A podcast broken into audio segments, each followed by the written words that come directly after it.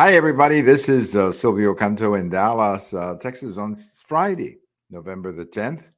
And you know, tomorrow, November the 11th, is Veterans Day. So we want to we want to say Happy Veterans Day in advance, a few hours in advance, but nevertheless, uh, Happy Veterans Day to all the veterans uh, in the audience. Uh, one of the great holidays of the year when we remember the men and women who wore the uniform of the United States. So it's just a great holiday. If you are are not familiar with the story of Veterans Day, it actually goes back to World War One. November 11th was the day that that war ended, and ever since we have uh, designated November 11th as Veterans Day. Now it's a little bit longer than that. I've given you kind of a very brief history of it, but it does have something to do with with World War One. Uh, November 11th I think it's November 11th at the 11th hour. I think something like that. Very interesting story. I would encourage you to read a little bit about it. But uh, as far as I'm concerned, it's one of the great holidays, Veterans Day. What else? Uh, what else can you say? You know, I have a post over at the American Thinker Friday morning, uh, and it's more of the sanctuary city blues. What is happening uh, across the country is that more and more Democrat cities and Democrat politicians are starting to basically come to terms with the reality that uh, they cannot handle all the migrants. The latest one that I referred to in my post is the governor of Massachusetts, a very liberal lady who was all in favor of sanctuary cities, I guess, before people came. And now she's basically saying, look, we don't have any room. We don't have any room. In fact, she's telling people to go somewhere else. Go go somewhere else. Go don't come to massachusetts. And it's just again it's it's very typical of what's happening in in in many of these sanctuary cities whether it's new york and now uh, boston. And a, a, what many of these mayors want to do or governors want to do is that they want the federal government to bail them out. Basically that's what uh, what it's all about. They they want the federal government to bail them out by sending them money so that they can just pay for this without having to address the real issue. Of course, the real issue is not money. The real issue is the border policy uh, that has allowed five, six, five million, whatever the number is, of people to come into the United States in these circumstances. And the country was not ready for this. The country was not ready for an inflow of people of this magnitude. It has created not just problems in New York, but really problems everywhere because you cannot absorb that many people that quickly. Five million people, that's the population of uh, more, more people, I think, than Louisiana or Oklahoma or Arkansas. I mean, it's simply too many people coming in too quickly. And, and that, of course, has created this terrible mess. And the sanctuary city blues, as I refer to it in my in my post. To check it out over at the American Thinker there are also some very interesting new polls that are coming out, and you're starting to see now a tendency in these polls. As I've always told you, polls are, you don't want to bank too much in one poll or another because these things change and it's all based on the sample or the questions. So I've always taken polls seriously to a point. But I do look at the tendency. In other words, I look at the trend because that's the more important thing. What is the trend? What are the polls saying for the last uh, few months? And what we're seeing is two things. Number one, President Trump is leading President Biden pretty much across the board. If you look at the last 20, 30, 50 polls, when they go head to head, President Trump is winning. Now, it's within the margin of error. So let's not get too excited. It's within the margin of error in the popular vote. But nevertheless, he is leading uh, President uh, President Biden. The other thing, and we've seen this uh, now a couple of times here in the last couple of weeks, where when you go state by state, and when you look at some of these so-called swing states, President Trump is winning again. For example, Wisconsin, Pennsylvania, Georgia, Nevada, Arizona. Those five states would flip right now if President uh, if the election was held. Now, what would be the consequence of that? That Trump would win the election because all of those electoral votes, of course, would go to President Trump and he would win the electoral college. So, this is what's happening. More and more people are rejecting the presidency of Joe Biden. Now, one another thing that I would caution people about is that many of these bad polls are not necessarily a yearning for Trump. Now, don't misunderstand what I'm saying. I think Trump did a good job as president.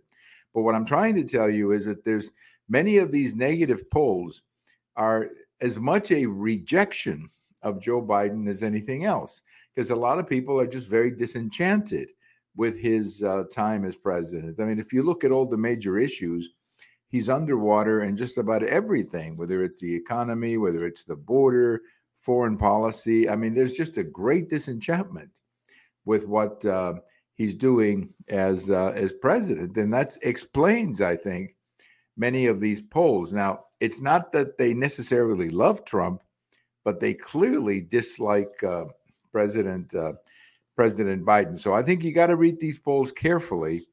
And it's still going to be, I think, a, a tough battle no matter what happens in 2024 because the Democrats are going to play the abortion card. Get ready for that. Get ready for that. The Democrats are really going to play the abortion card to get around all these other issues because they want to get some of the young people to vote. And one of the ways they get them to vote is by talking about abortion. So you got to be ready. The Democrats are going to be playing the abortion card. The Republicans better be ready for it. And they're going to have to come up with a very practical answer when it comes to abortion. And, and the answer is you, you don't want to have a ban, meaning you don't want to say that a, the woman cannot have an abortion. What you want to say is that there has to be a right to an abortion, but at the same time, it has to be within certain time limits. I think that's the solution. And Nikki Haley, the other night in that uh, debate, I thought explained it as well as anybody.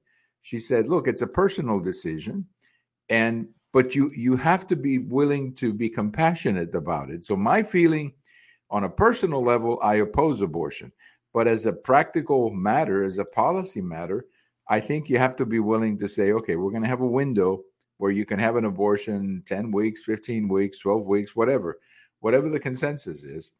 And then from there on, no, no late term abortion. Now, the other thing too that is happening, and, and and that is that once you know, once you send abortion back to the states, you're going to have a lot of different uh, solutions to abortion. For example, Ohio in Ohio, they just recently approved a uh, constitutional amendment basically guaranteeing a woman's right to an abortion.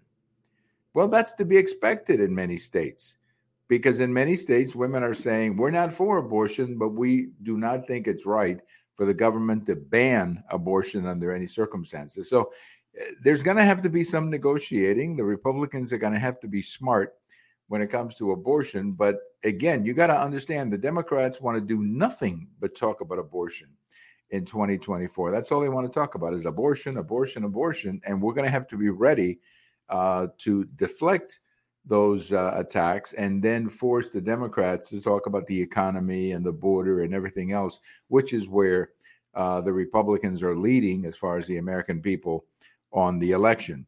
One big political story that uh, the last 24 hours is that Senator Manchin of West Virginia has decided that he's not going to run for reelection. Now, that's not a shock because he was not going to be reelected in West Virginia. He simply has no path to reelection. So that means that that seat in West Virginia is going to flip uh, Republican in 2024. So that's a good news. That's good news uh, to say the least. And there are other possibilities for the Republicans as well, Montana, Ohio. There's a, a couple of possibilities there. But the larger question is what is Senator Manchin going to do now? Because if you listen to the little speech that he gave, it was a good speech. I liked it. I think he, he's clearly talking about looking to run for president. That's how it came across to me. And I think he would run for president as an independent. There's a, a party out there called the No Labels Party. And I think I can see, I can see very clearly uh, Senator Manchin running as the candidate of the No Labels Party as an alternative to both parties, simply saying both parties are not doing the job. Let us in the middle or the independents or whatever they call themselves uh, do it. I don't think he can win that way. I just don't think that there are enough people in the middle to elect uh, a third party candidate. But I do think a third party candidate would take votes away from uh, the Democrat or the Republican. So the net effect of a third party candidate, and then when you add Robert F. Kennedy to that mix as well, I think that's going to hurt the Democrats. By the way, Manchin and uh, and Kennedy are going to hurt the Democrats more than the Republicans or Trump. But again, that's all in the future. That's just my impression about that uh, right now. A couple of things as we close today, a couple of things on this day in history. We say happy number 248 to the U.S. Marines, one of the great organizations of all time. The Marines became official on this day in 1775. So happy number two, 248 uh, to the Marines. And, you know, we, we say goodbye to a, a real personality of the 20th century, and that's Frank Borman, who passed away the last couple of days. Frank uh, was 95 years old. You probably remember Frank Borman because he was one of the one of the three men who was on Apollo 8 when they went around the moon for the first time. You may remember that they read from the book of Genesis all the way up in space on Christmas Eve 1968. After Apollo 8, Frank Borman became the president of Eastern Airlines. And that's probably how many people remember him doing those commercials that he used to do for Eastern Airlines. So, Frank Borman, one of the great Americans of the 20th century, passed away in the last couple of days, 95 years old, great career.